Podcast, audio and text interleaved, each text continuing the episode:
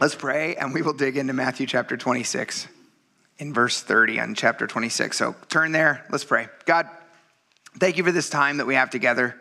And God, I do thank you, Lord, that we get to be your church, Lord, that we get to um, come here to uh, learn more about you, God, to engage in just worshiping you and giving you the praise that you're due. Father, that in all these ways, Lord, we just get to pour out praise and worship to you. Lord, we know that coming to your word is praise and worship. God, we get to submit and, and, and learn from you. And God, you show us. You're so faithful, Lord. Your word is alive. It's, it's a double edged sword, God. It, it cuts, Lord God. It's like a scalpel. It just gets in there and cuts down, Lord, and gets that infection out of us, God, slowly. And so, Lord, today I pray, Father, for all of us, Lord, would you show us the things that you have for us to hear? God, would you speak your truth into our lives, Lord God, in a special way? Father, would you, God, get me out of the way, Lord? We want to hear from you. We're not here to hear from silly old me, God.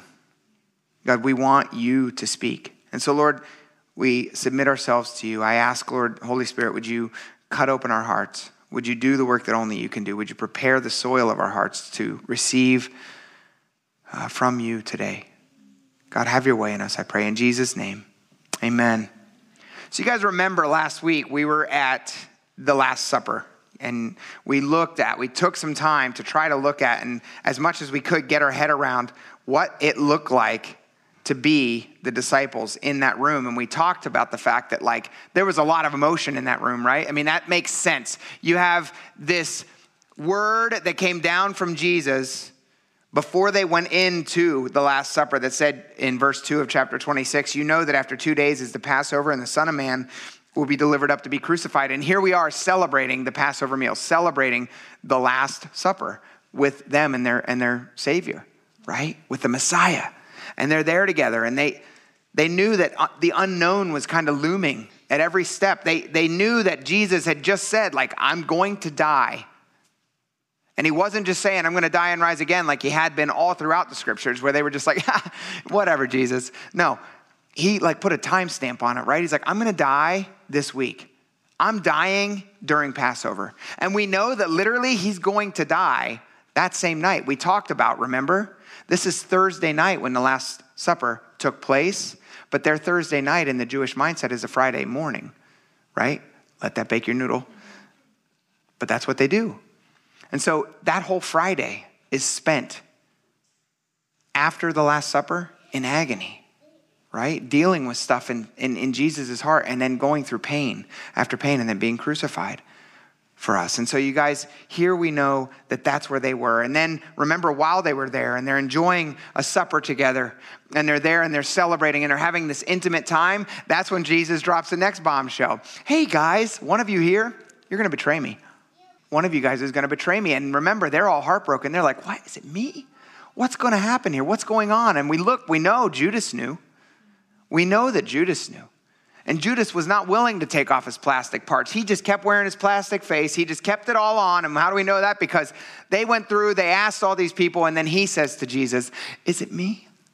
And it's like the most ridiculously disgusting thing if you think about it. It's like a slap in the face to Jesus. Like, is it me? Jesus, you know it's me. I know it's me, but I'm too cowardly to admit it. If I were Jesus, I'd be like, ah, wham! But Jesus is cool and Jesus is nice, and Jesus isn't me, thank God, right? Because what did Jesus do? The whole way through the Last Supper, Jesus kept giving opportunity after opportunity after opportunity for Judas to just come clean, to repent, and we talked about all that last week. Why, right? Because doesn't it seem like if you read the Last Supper, like Jesus was being so coy the whole way through, like, well, it's the person that I'm dipping bread with. Well, you've been dipping bread with all of us. So who, what does that mean, right? Like that's, so Jesus was doing that, I think, literally to give Judas an opportunity, and Judas just would not take it. He would not take it. So we're going to be picking up, here they are around the table together. According to Matthew's gospel, at this point in the history of it all, Judas has left. You guys remember that? Judas is already out of the scene. We're going to look at the fact that before that happened, Jesus washed their feet. And we'll talk a little bit about that. But let's read verse 30 here to get us going. In chapter 26 of Matthew, it says this And when they had sung a hymn, they went out to the Mount of Olives. That's all the further we're making it. You guys, Jesus had finished spending time with the disciples in this intimate meal. He had washed their feet, and this we learn in John 13, 1 through 16. So, this washing of the feet that Jesus did, you guys, he did it to all 12 disciples. We're told by John there that after that is when Judas left.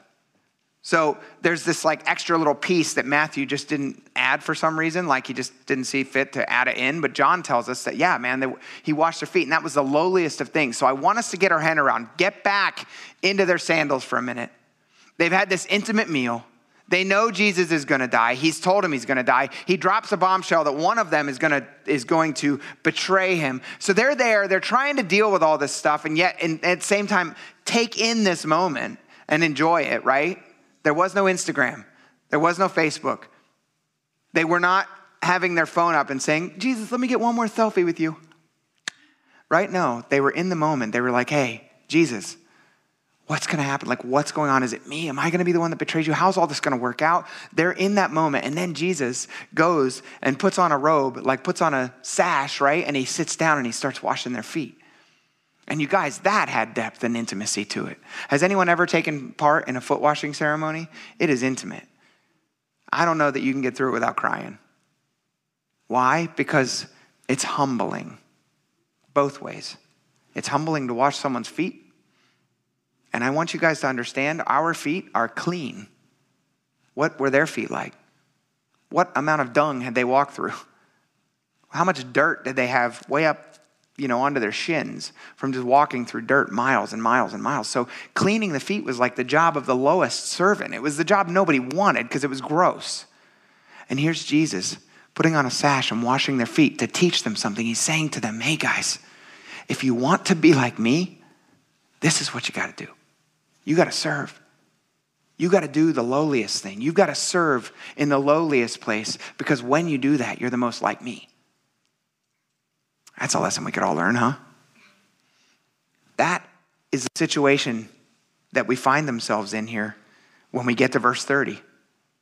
having spent a meal, having had these bombs dropped on them, having being in a place where they're like, okay, Jesus just washed our feet. Like, what is happening to us right now? This is crazy.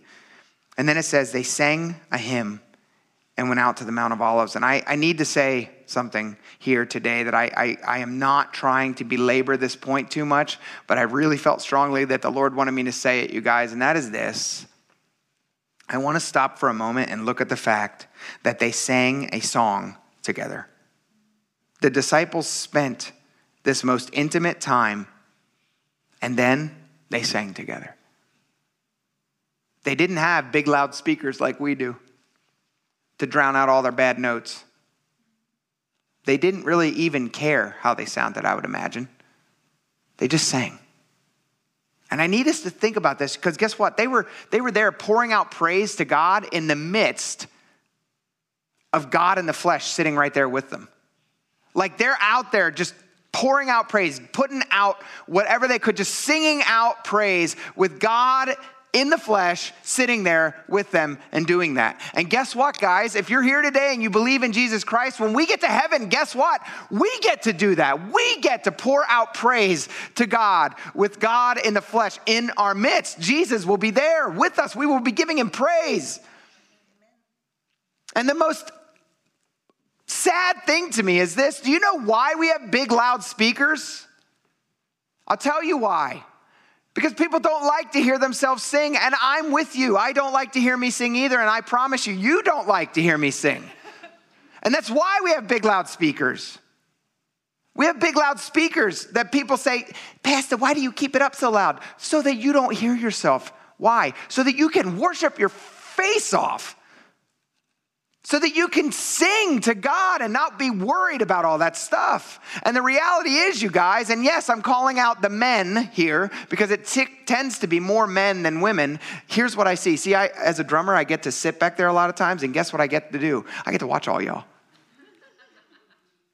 And a lot of times, yeah, I'm in my own mode and i have got my eyes closed and I'm worshiping the Lord. But when I open my eyes, do you know what's, it's almost like the enemy loves to do this Seriously, and I, am saying this for the whole worship team because it's true. The enemy loves to do this. The enemy loves for you to open your eyes and find that one man that's sitting there like this. Is it uncomfortable? Try being up there and watching that. Why is that uncomfortable? Because you're missing out. You're missing out. And you know why you're missing out? I'm just calling it like it is. You're too proud to open your mouth and sing. Get over yourself. Men, lead your home well. Men, sing. It sounds ridiculous, and you might be like, oh, you're being ridiculous. Can I say something? They didn't care how they sounded. They sang a song of praise to God, and the reality is there is something powerful about that. There's a reason that there's an entire book of the Bible that is nothing but songs. And I think it's because there's power in singing. And I don't get it, and I'm not trying to make more out of it than there is, but I'm also not going to minimize it. There is power in singing a song together. There is. Why? Because most of us really stink at singing, don't we? There's a reason the worship team's small. There's a reason that the rest of us make a joyful noise. There's a reason I sit behind a drum set. Listen, you see that mic that's up there? I was in another church and they had the mic, overhead mic on, and, and I wasn't playing at a part and I was singing, and we had in ear monitors. It was like a fancier church a little bit. And so we had these in ear monitors that the guy in the back could talk to me. And, the, and so I'm on there and I'm, man, I'm just blasting. I'm just singing for all I got, man. I'm giving God praise. And I hear in my ear, shut up, dude, we can hear you. the sound guy. the reality is, man, I would rather hear a bunch of people singing off key at the top of their lungs than to see a bunch of people doing this and missing out. And so, my challenge to you guys, man, like step out of your comfort zone. If you're here today and you don't sing at all, and there are guys here that don't, sing. You don't have to sing loud, just open your mouth, sing. I think there's work to be done, you guys. I think worship is work. You guys, the Passover meal was always ended with singing. It still is. Right? They sing part of, like half of the Hallel Psalms. And so these Hallel Psalms are Psalm 113 through Psalm 118. I would encourage you guys to go read them. It's amazing. They're called the Hallel. Do you know what the Hallel means? Hallel is the word, it means praise. It's the root word for hallelujah, right? Hallel. The Hallel are the songs of praise. It literally means the praise. Those set of songs are the praise songs. They're not the only ones, but they're just known as that because they're looking at different aspects of God and just praising Him for who He is. And here's the thing every Passover, even to this day, the Jews still sing Psalm 116 through Psalm 118. Those are the three songs that they tend to sing or that they do sing during or at the end of Passover. And I want us to read just for a moment, if you guys would turn with me to Psalm 118. The reality is, you guys, is there is power in singing. There's power in not just singing, but singing out the words, like listening to what you're singing, not just saying words, right? Listen to the words. Think about the words. Put those words in your mouth and sing them to God, right? Psalm 118, I want us to read, I'm going to read this to us, and I, I want you guys to put yourself in the place of Christ for just a moment, as much as we can. As much as we can. Think about how much this would have ministered to Jesus knowing what he knew was coming next, knowing where he was just getting ready to head, knowing what the rest of that day was going to look like for him. Let's read this. Psalm 118, verse 1 says this Oh, give thanks to the Lord, for he is good for his mercy endures forever. Let Israel now say, His mercy endures forever. Let the house of Aaron now say, His mercy endures forever. Let those who fear the Lord now say, His mercy endures forever. I called on the Lord in distress. The Lord answered me and set me in a broad place. The Lord is on my side. I will not fear. What can man do to me? The Lord is for me among those who help me. Therefore, I shall see my desire on those who hate me. It is better to trust in the Lord than to put confidence in man. It is better to trust in the Lord than to put confidence in princes. All nations surrounded me, but in the name of the Lord I will destroy them. They surrounded me. Yes, they surrounded me, but in the name of the Lord I will destroy them. They surrounded me like bees they were quenched like a fire of thorns. For in the name of the Lord, I will destroy them. You pushed me violently that I might fall, but the Lord helped me. The Lord is my strength and song, and he has become my salvation. The voice of rejoicing and salvation is in the tents of the righteous. The right hand of the Lord does valiantly. You guys know the right hand is the hand of power, right? The power of the Lord does valiantly. I shall not die, but live and declare the works of the Lord. The Lord has chastened me severely, but he has not given me over to death. Open to me the gates of righteousness, and I will go through them, and I will praise the Lord. This is the gate of the Lord through which the righteous shall enter. I will praise you, for you have answered me and have become my salvation. You guys know these next verses. The stone which the builders rejected has become the chief cornerstone. This was the Lord's doing. It is marvelous in our eyes. This is the day that the Lord has made, and we will rejoice and be glad in it. Save now, I pray, O Lord. O Lord, I pray, send me now prosperity. Blessed is he who comes in the name of the Lord. We have blessed you from the house of the Lord. God is the Lord, and he has given us light. Bind the sacrifice with cords to the horns of the altar. You are my God, and I will praise you. You are my God, I will exalt you. Oh, give thanks to the Lord, for he is good, for his mercy endures forever. You guys, what does all this mean to us? What do you think this meant to Jesus? To know that he was the stone that the builder rejected. To just read that and say, this was the Lord's doing, like he knew God had a plan. He knew it all along. He knew it from before he was put on this earth. Do you understand? He is God. He knew the plan. What does all this mean to us? Well, here's my thing that I want us to kind of hear and do with it whatever the Lord tells you to do with it. I, my encouragement to you guys, my encouragement for us as a church is this not to miss out on the intimacy afforded to each person each and every day to come to Jesus and sing off key. Don't miss out on that. To come into a special and intimate place of sitting at the feet of God, singing to Him. I'm going to say it one more time get over yourself.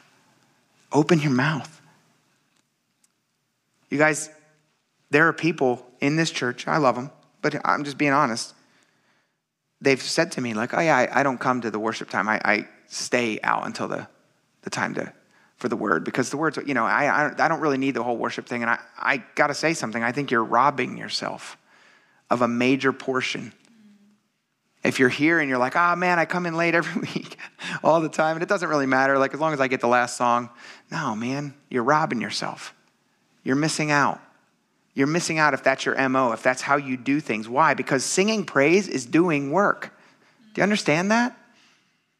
It's the same type of work that I always tell the church all the time. Listen, come up here and get prayer. Why? Not because it's something special, not because there's something magical happening, because there's work in coming together and doing what God said, which is, you know, confess your sins one to another, be real with one another, take off the plastic Ken and Barbie pieces, and be who you are with someone else. Be real. There's work there. It requires work. And most of the work, you guys, is just killing your pride enough to stand up and get up here, isn't it? In praise, it's the same thing, you guys. Singing praise to God is work. And here's why you got to kill your own pride enough to say, I don't care how I sound. That's not the point. God, you deserve all of me. And that means my voice too. And so you sing out a praise song, and there's work there. You know, another thing that I think happens, at least in my own life, and this is what I'm speaking about. You know what happens when I give God praise? Is that A, it kills my pride. It has to, because I really am not a good singer. It kills my pride every week, you guys.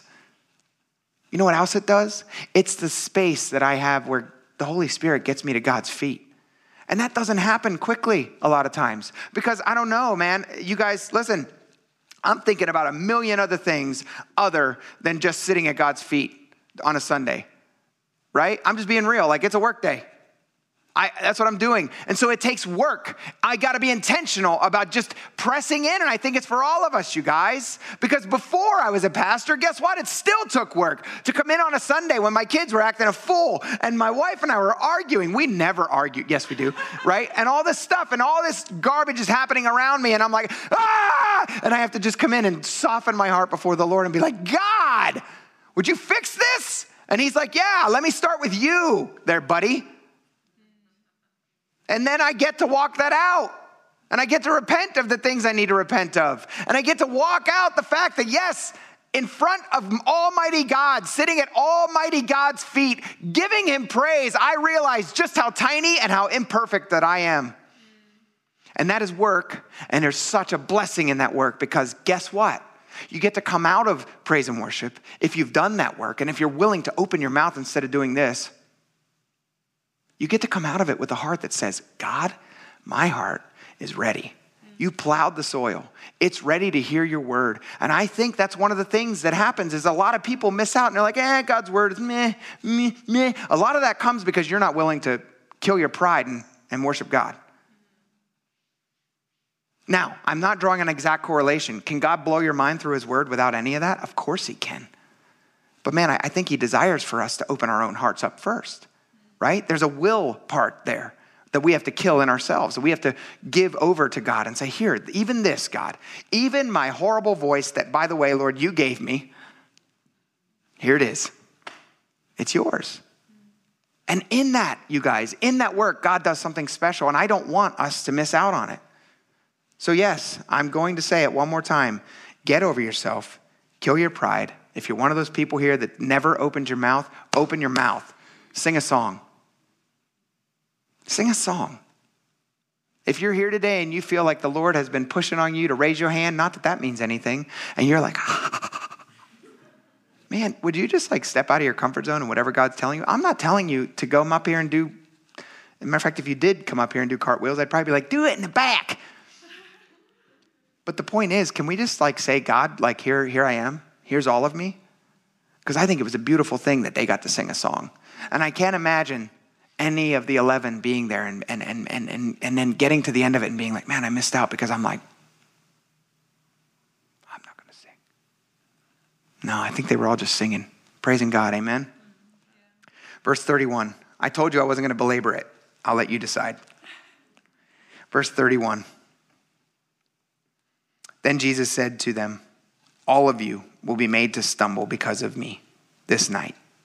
For it is written, I will strike the shepherd and the sheep of the flock will be scattered. But after I have been raised, I will go before you to Galilee. So Jesus keeps dropping more bombs, man. Here's the 11 disciples, and they're like, okay, we did all this. We just sang some songs. That was nice. And they're on their way to the Garden of Gethsemane, to the Mount of Olives. And they're on their way there. And then he's like, hey, guys, by the way, tonight, all of you, after this betrayal thing happens, you're all going to leave me. And they're like, what?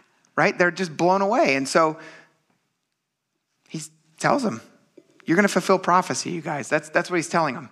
Zechariah 13, 7 is what we're reading here when it says, I will strike the shepherd and the sheep of the flock will be scattered. Do you think God knew? Do you think Jesus knew that this was going to happen? Absolutely. There was no doubt in his mind. He knew it. And so he told them straight up front, like, listen, guys, I love you. I'm just pouring out grace on you right now. I know this is going to happen. I'll see you in Galilee. I'll see you in Galilee. What a blessing. What an amazing thing that he does, you guys, because he's saying, hey, I know you're going to scatter, but I'm telling you now, the final result is not my death. The final result is that I will see you in Galilee. I'm going to see you later. Like, it's okay. And of course, you know what they heard. They heard the negative. And what did they do with that negative? Wait a minute. He says we're going to scatter? Are you serious right now? So, yeah, let's keep reading. Verse 33, we're going to see what they say to that. Peter answered, Peter, and said to him, Even if all are made to stumble because of you, I will never be made to stumble. Jesus said to him, Assuredly, I say to you, this night before the rooster crows, you will deny me three times. Peter said to him, Even if I have to die with you, I will not deny you. And then all the other disciples were like, Yeah, us too. We're, yeah. Mm.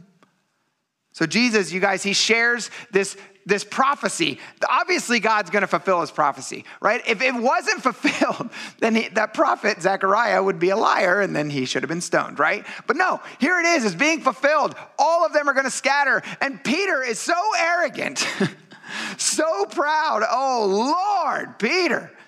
Are you guys glad Peter's in the Bible? I am super glad Peter's in the Bible because that's me.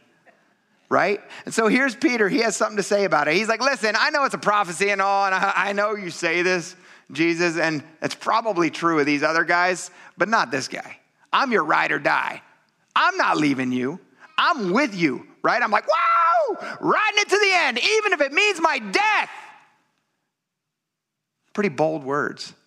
And then what did Jesus say? Well, he deflated Peter's head again like you like to do.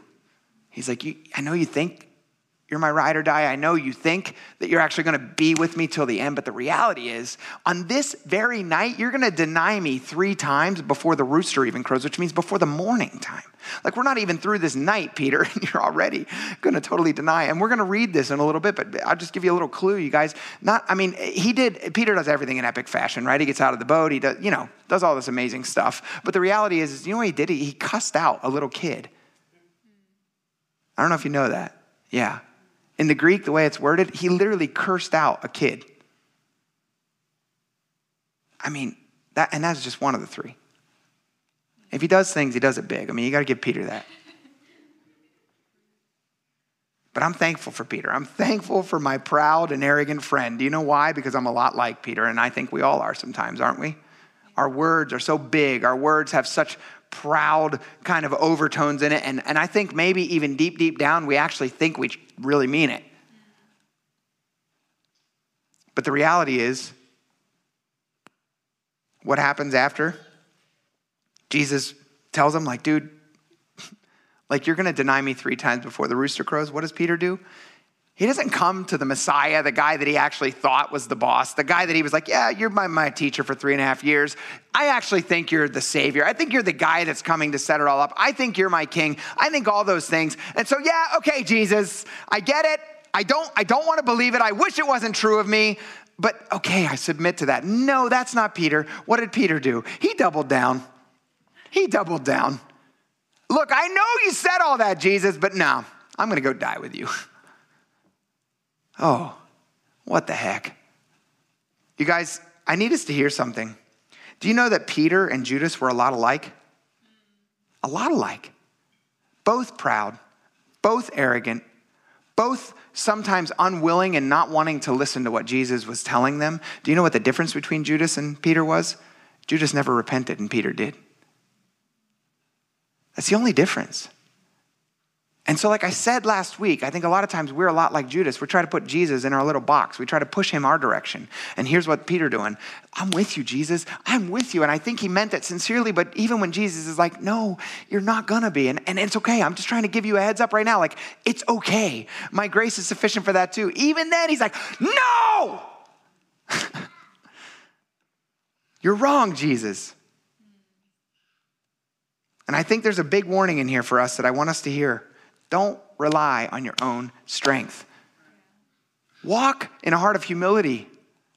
And can I tell you something? And I, I, really believe this, you guys. We need God's strength in our life. And that's what we're all praying for, Christian, right? Do you know how that doesn't come? It will never come if you're walking around in your own pride. And a lot of us, especially here in America, are very prone to that, aren't we? Thinking we've got it figured out. No, God, I don't need to come and pray with you about this. And no, I don't want to hear it right now because I've got this plan figured out.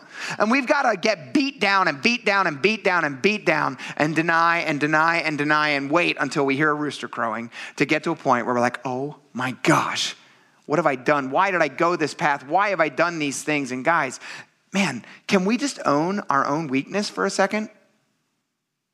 Can we own it? Can we just stop for a second and realize that you're not the best? You are not all that and a bag of chips in every part of your life. You're not. And if you're here today and you're like, well, Pastor, I think you're wrong. Well, you're wrong. Thanks. We can't be good at everything. Listen, sometimes, and I'm just being real, the way the world lives their lives, you guys, I've, man, we had guys in the military sometimes that would show up and they'd be like, oh, I'm amazing at this. And, da, da, da, and you're like, oh, wow, cool, man. Like, what, what experience you have in this? None. What have you done? Oh, I've never done it, but I, I know I'm amazing. I'm really good at it, like pretty much anything I do. And, and, and you see them do it and you're like, no, no, you're not. Like, own your weakness. As a drummer, you guys, there are a million people that have said to me, I'm a drummer. I can play the drums. And you're like, oh, really? Like, you played a lot? Like, well, no, but I mean, all you do is really, you just hit them. All you do is hit stuff. And I'm like, okay, if you think it's that easy. And I sit them down and let them get embarrassed for a second. When they're like, how do you, how, what's, what the? And then I'm like, rub your head, you know. Guys, but here's the deal. Guess what else? I said this in first service, I'll say it again. Being on a worship team is not for everybody because not everyone, God hasn't gifted everyone in that way. But even on that token, right? You've got to stay in your own lane on a worship team. I'm a drummer that's not that great. There's the guy that was up there before, Jake, way better than me. Seriously, has a degree in it. He actually knows what he's doing on it. I'm learning a ton from him. I'm so thankful for him being here so I can learn and grow and humble myself, right? And realize that I don't know what I don't know. And there's other people that are doing that, but the reality is, you guys, you don't want me to go over and pick up the guitar and get over there and start and start playing. Why? Because I have no idea how to play that guitar. Do you get what I'm getting at? Learning to stay in your own lane, learning what you know and what you don't know is a vitally important piece. As a matter of fact, the book of Proverbs talks about foolishness and wisdom, and a lot of what they're speaking of in that whole avenue is saying basically ask for wisdom, which means recognize that you don't know what you don't know yet. And here's Peter, who had wisdom just poured out in a profound and prophetic way. Peter, you will scatter. It's been prophesied from before you were born that that was going to happen. And Peter's like, no. And then he's like, Peter, hear me, dude. Tonight you're going to deny me three times before the rooster crows. And what's he say? No. Oh, come on, Peter. You guys, recognize that you don't know everything recognize that without humility, you're never going to really be able to walk in the full strength of God. The strength of God is found in humility. And you guys, this goes against the whole concept of the world, doesn't it? Right now, the world is saying, like, speak strength into the world. Speak strength into the universe and you'll get it back. I don't know why I lisp whenever I'm comparing myself to the world. Sorry. I shouldn't do that. It's just my thing. Um, my bad. But they, they say these things that just are kind of sound ridiculous on their face, but people actually believe it. And the reality is, is guess what? People believe it so much that now even a lot of churches are doing the same thing. You guys ever hear a positive confession? Oh, Lord Jesus, I want that Lamborghini and I know it's going to be out in my driveway in the morning, Lord. Yes, praise you, Jesus. That's how everybody that talks is talks like that. But you guys, the reality is, is that's just ridiculous on its face. It's trying to twist God's arm to get something. I don't believe that if you speak good into the world that your karma will be better. At the same time, I think our words have power. And I think words spoken to God have the most power. Because words spoken to God are, only, are giving it to the one and only like thing in this entire world, the one and only creator God that can actually do something about anything in this world. I think that's where we should spend our time speaking words. But the reality is, you guys, is that I believe that, like, yeah, we can say all we want, like Peter did. I'm to die with you. I'm to do this. And you're doing that in your own strength. And how far are you to get? Not very far. But if you're willing to humble yourself and be like, Jesus, I wish, I don't want that to be true. I don't want that at all to be true. There's times when I'm up here in worship and the Lord's just throws something my direction and shows me something about myself and it's disgusting to me. And i'm like oh god you're right. Why did i because i'm here justifying myself and feeling good about myself. You guys ever find yourself there? And then god's like no you're not as cool as you think you are. You're just a rotten sinner right? And it's in those moments that then i get the strength of god and i get the peace of god as i just submit to it and say i'm sorry.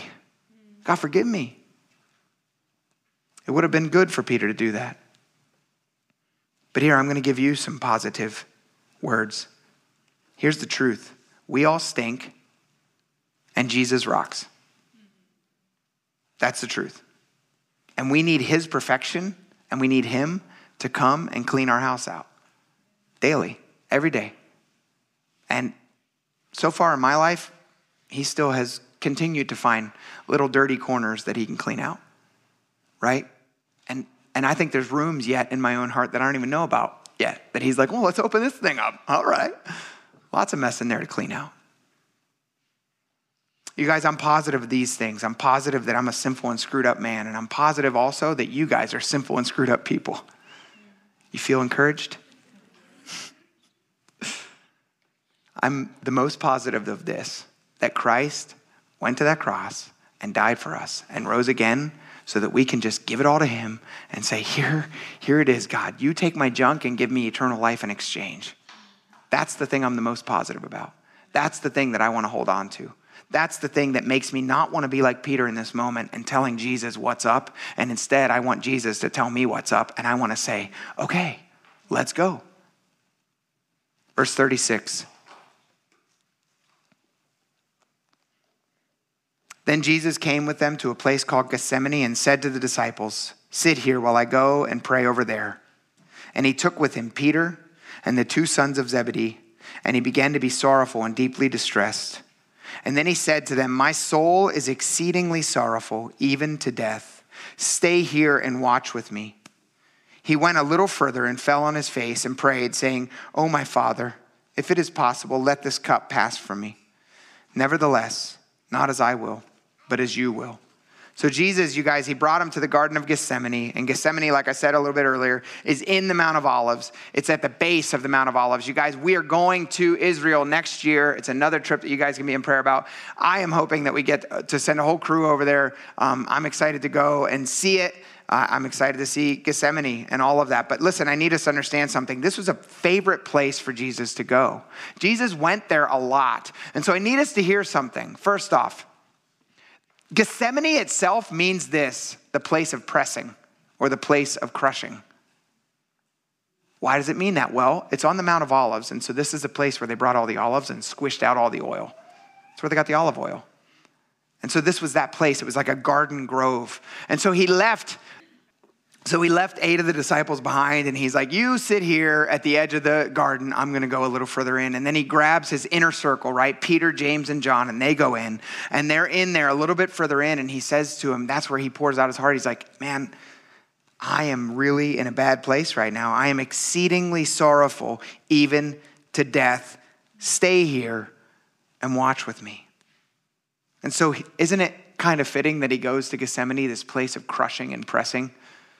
To work out this whole crushing and pressing. The name of the message today is The Battle Part One, because I think that the battle is happening for all of us, for all of humanity, right here, right now.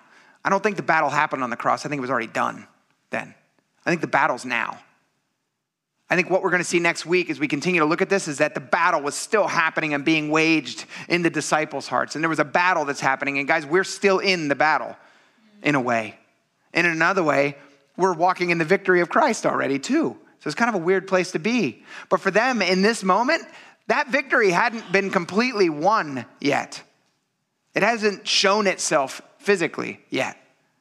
And so here they are, and Jesus is in the Mount of Olives in this place of crushing, and he's there to crush his own will. He's there to say to God, I'm your ride or die. I'm the one that's going to, I want your will to be done in my life, period. And so he tells him, Can you just stay with me? And I need us to understand something. The fact is, when he was there and he says that his soul is exceedingly sorrowful, even to death, in the English, we're not able to really get a hold of that picture entirely. The Greek here, it speaks, this word itself literally speaks of a sorrow, a depth of just despair, so to speak. Not despair, it's not a good choice of words, but sorrowness to the point that you could literally at any moment have a heart attack and die. That's the sorrow that he was in. That's the depth of that Greek word that in the English, and that happens a lot in the Greek where it's like one Greek word and it takes an sentence and a half to explain. And even then you're like, you're not really getting at it. But that's what it means. He was so sorrowful that at any given moment he could have just had a heart attack. In the human flesh, that's kind of what that word means in Greek. You guys, I've never been that sorrowful. I've been pretty darn sorrowful. I'm sure a lot of us have. I've never been sorrowful to the point that I could have just had a heart attack from it. And we know, you guys, that this is a violent and shocking amount of sorrow. We know that the sorrow that he had was just the depth of it. We can barely get our head around. But do you know what else we've never done? we, we're told in the Gospel of Luke, remember that he sweat drops of blood. And that's actually a medical condition called hematidrosis, which is something that happens when all of the capillaries around all of your sweat glands pop. They just burst. Why? Because your stress level is so overwhelmingly magnified that you are just breaking blood vessels in your brain and in your body and all around. You're just that stressed out. So, church, I've never been that stressed out. Have you? I don't think we can really get our head around it. And I know this I've experienced some stress in my life, and I'm sure you have too. Imagine that times a million, times whatever number, I have no idea. But he was so stressed out that the, all the capillaries were popping everywhere. And so when he sweat, he was sweating out blood in his sweat. You guys, it helps us understand the feelings that Jesus had this moment feelings that I don't even know that we can really, truly get our head around. So he goes away and he prays. And he says, Stay here and watch with me. And I want us to look at what he asks God. In verse 39, he says, Oh, Father, if it is possible, let this cup pass from me. And then he says, Nevertheless, not as I will, but as you will. Listen, I don't think God was saying, I don't think Jesus was saying to his father, like, hey, man, I don't really want to do this whole cross thing. Like, there's going to be a lot of pain there, and I don't like it. I mean, maybe he felt that a little bit, but do you know, I don't think that was the point. I don't think that was the cup that he was talking about. Do you know the cup I think he was talking about? All of our sins, past, present, and future, being poured out on his human body as a sacrifice. That's what I think the cup was. And I need us to understand something. What happened? Do we know? You guys remember what happened whenever that happened? When that cup was poured out, says God turned his face right. We don't hear Jesus complain about anything. Not through any of the scourging do we read anywhere that Jesus is like, hey, uh, stop, that hurts. Nowhere do we read that.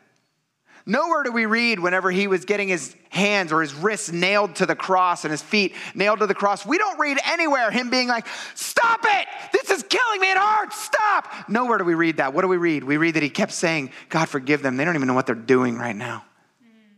We read him just pouring out mercy and grace, even on these people that were doing these most heinous and horrible things to him. Do you know the only time we see Jesus, quote unquote, if I were going to say it this way, complain?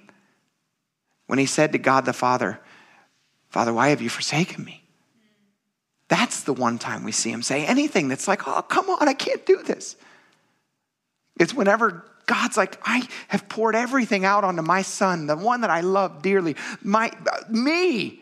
And I poured it out. I poured everything out. All of my garbage and all of your garbage and all of the garbage of the entire world. Every Jew that was killed in the Holocaust, everything was poured out on him. All of it. And we don't even know what's left. How many aborted fetuses got poured out on him? How many bad, horrible, horrific rapes and murders and all the garbage? Everything poured out on him all in one moment. And I think that's what he was there saying God, if there's another way, I don't want to do this. And yet, and this is the thing, he wasn't afraid of death. He knew he was coming back. And I don't think he was afraid of this, but I think he was just really being raw before the Father and saying, This is going to be hard. This isn't going to be an easy task. If there's another way, can you, can you show me? But what he said at the end, this most profound statement where Peter was just blowing smoke and being a big blowhard and saying things that he didn't obviously mean because he didn't walk it out. Jesus steeled his heart and said, Not my will be done, but yours. Yeah. Not what I want. Because in the flesh, I don't want this. But I want your will to be done in my life. You guys, what would it look like if Christians actually looked at God's will and said, I want your will to be done in my life. And we can't do it perfectly like Jesus did, but what would it look like if we just did it a little bit more than we do now? I was having a talk with a brother this weekend, and we were talking about the fact that God's will sometimes is hard to find, right? Like, we're like, man, Lord, what's, what's, what's your will for my life? And how do you know these things? And we were talking about the fact that, like, yeah, there's been times in my life whenever I've mauled over and chewed over, God, what's your will for my life? And I'm so thankful for those times that He's made it abundantly clear. When we first got out of the military and I was medically discharged, I'm there and I'm like, God, what do you have for me? And I, you've given me this call to be a pastor, but I don't even know what that means. And is it here in Idaho or what does that look like? And it, I'm so thankful that God made it clear, hey, you're going to New Hampshire. And I had to look it up on a map. And then I put out my little fleece and I said, God, I'm not telling my wife that. You have to tell her. And he did. He did. And so she came to me as like, we're supposed to go to New Hampshire. I'm thankful for when God says, here's my will, do it. And we sold our awesome house and I lost my hot tub.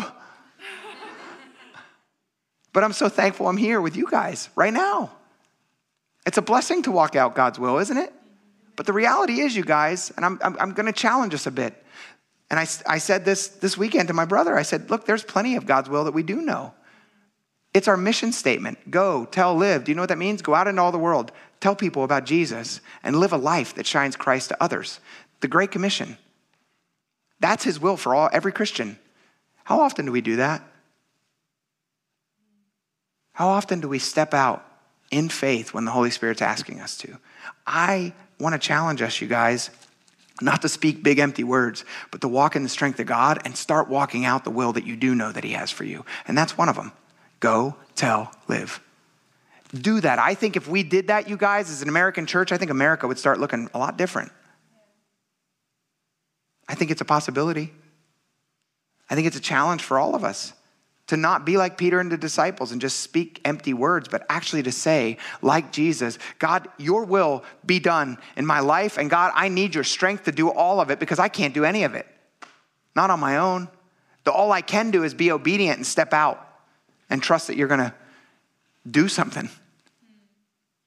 How much stronger and more full of power of the Holy Spirit would the modern day church be if we did what God said and said, Man, Lord, your will be done in my life. Outside of my comfort zone, outside of what I think, outside of my nice, comfy chair, outside of my stuff, outside of all the garbage that we in America love to just pour onto before God. And guess what that used to be called? Idolatry. And we all do it, don't we? Man, what would it look like if the church really got serious about that? I think it would look different. Verse 40, finishing up. Then he came to the disciples and found them sleeping and said to Peter, What? Could you not watch with me one hour? Watch and pray, lest you enter into temptation. The spirit indeed is willing, but the flesh is weak. Again, a second time, he went away and prayed, saying, Oh, my Father, if this cup cannot pass away from me unless I drink it, your will be done. Do you hear the difference? Do you hear the resolve in his heart? And he came and found them asleep again, for their eyes were heavy. So he left them, went away again, and prayed the third time, saying the same words. And then he came to his disciples and said to them, Are you still sleeping and resting? Behold, the hour is at hand, and the Son of Man is being betrayed into the hands of sinners. Rise, let us be going. See, my betrayer is at hand. You guys, Peter had just said, I'm going to die with you, Jesus. And then less than an hour later, he can't even stay awake. and I want us to notice something. Jesus didn't ask his disciples, his three disciples, to go pray for him all the time. Do you notice that? He wanted them to pray for themselves, that they wouldn't fall into temptation, that they wouldn't just, you know, be completely decimated by these things that are going to happen. And they couldn't do it. They couldn't do it. Peter and the others were struggling to put their big words into actual action. And I think it sounds far too familiar. You guys, as Christians, we can stay up all night and talk to each other about our problems, can't we? As Christians, we can kind of just get together and mull over an issue for hours. I'm good at that. Staying up until one in the morning because I can't shut my brain off, because I can't stop thinking about it. What if we just stopped all that and took it all to God in prayer? And even when we do that, even when, man, the Lord's like, hey, talk to me. man, you start talking to him, and what happens right away? Suddenly, where you couldn't go to sleep at all, now you're wiped out, tired, and you're wanting to fall to sleep in two seconds, aren't you? Isn't that how it goes? Can I say something? I think that that is literally a clear sign that Satan is against you communicating with God. Because, man, I can talk for hours to people. I can sit out around a fire and have a conversation forever.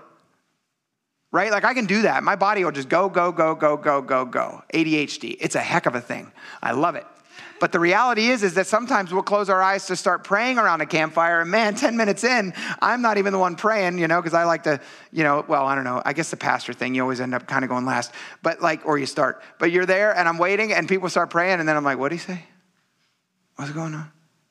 I start drifting off, man. And I'm like, what the heck? And I think it's just a clear sign that the enemy is against our conversation with God. And I think that's a clear sign that we need to do it more often right?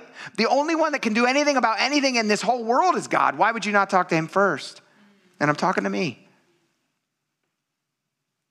So just as Jesus was encouraging the disciples to wake up and seek God, I think every one of us need to hear this. Wake up and seek God. Stop being this way. And so when he comes back this third time, he's just like, okay, they're, they're, they're tired. It's okay. And he goes back and he prays a third time. And then he comes back and he's like, yo, wake up. It's coming down right now. It's, it's happening. If you want to know the rest of the story, you got to come back for the next exciting installment. You guys, I don't know. Let's just, let's pray. Thanks so much for listening to this message from Great Bay Calvary Church in Dover, New Hampshire. We're so glad you found us. If you want to learn more about our services or need prayer for something going on in your life, come connect with us at greatbaycalvary.com.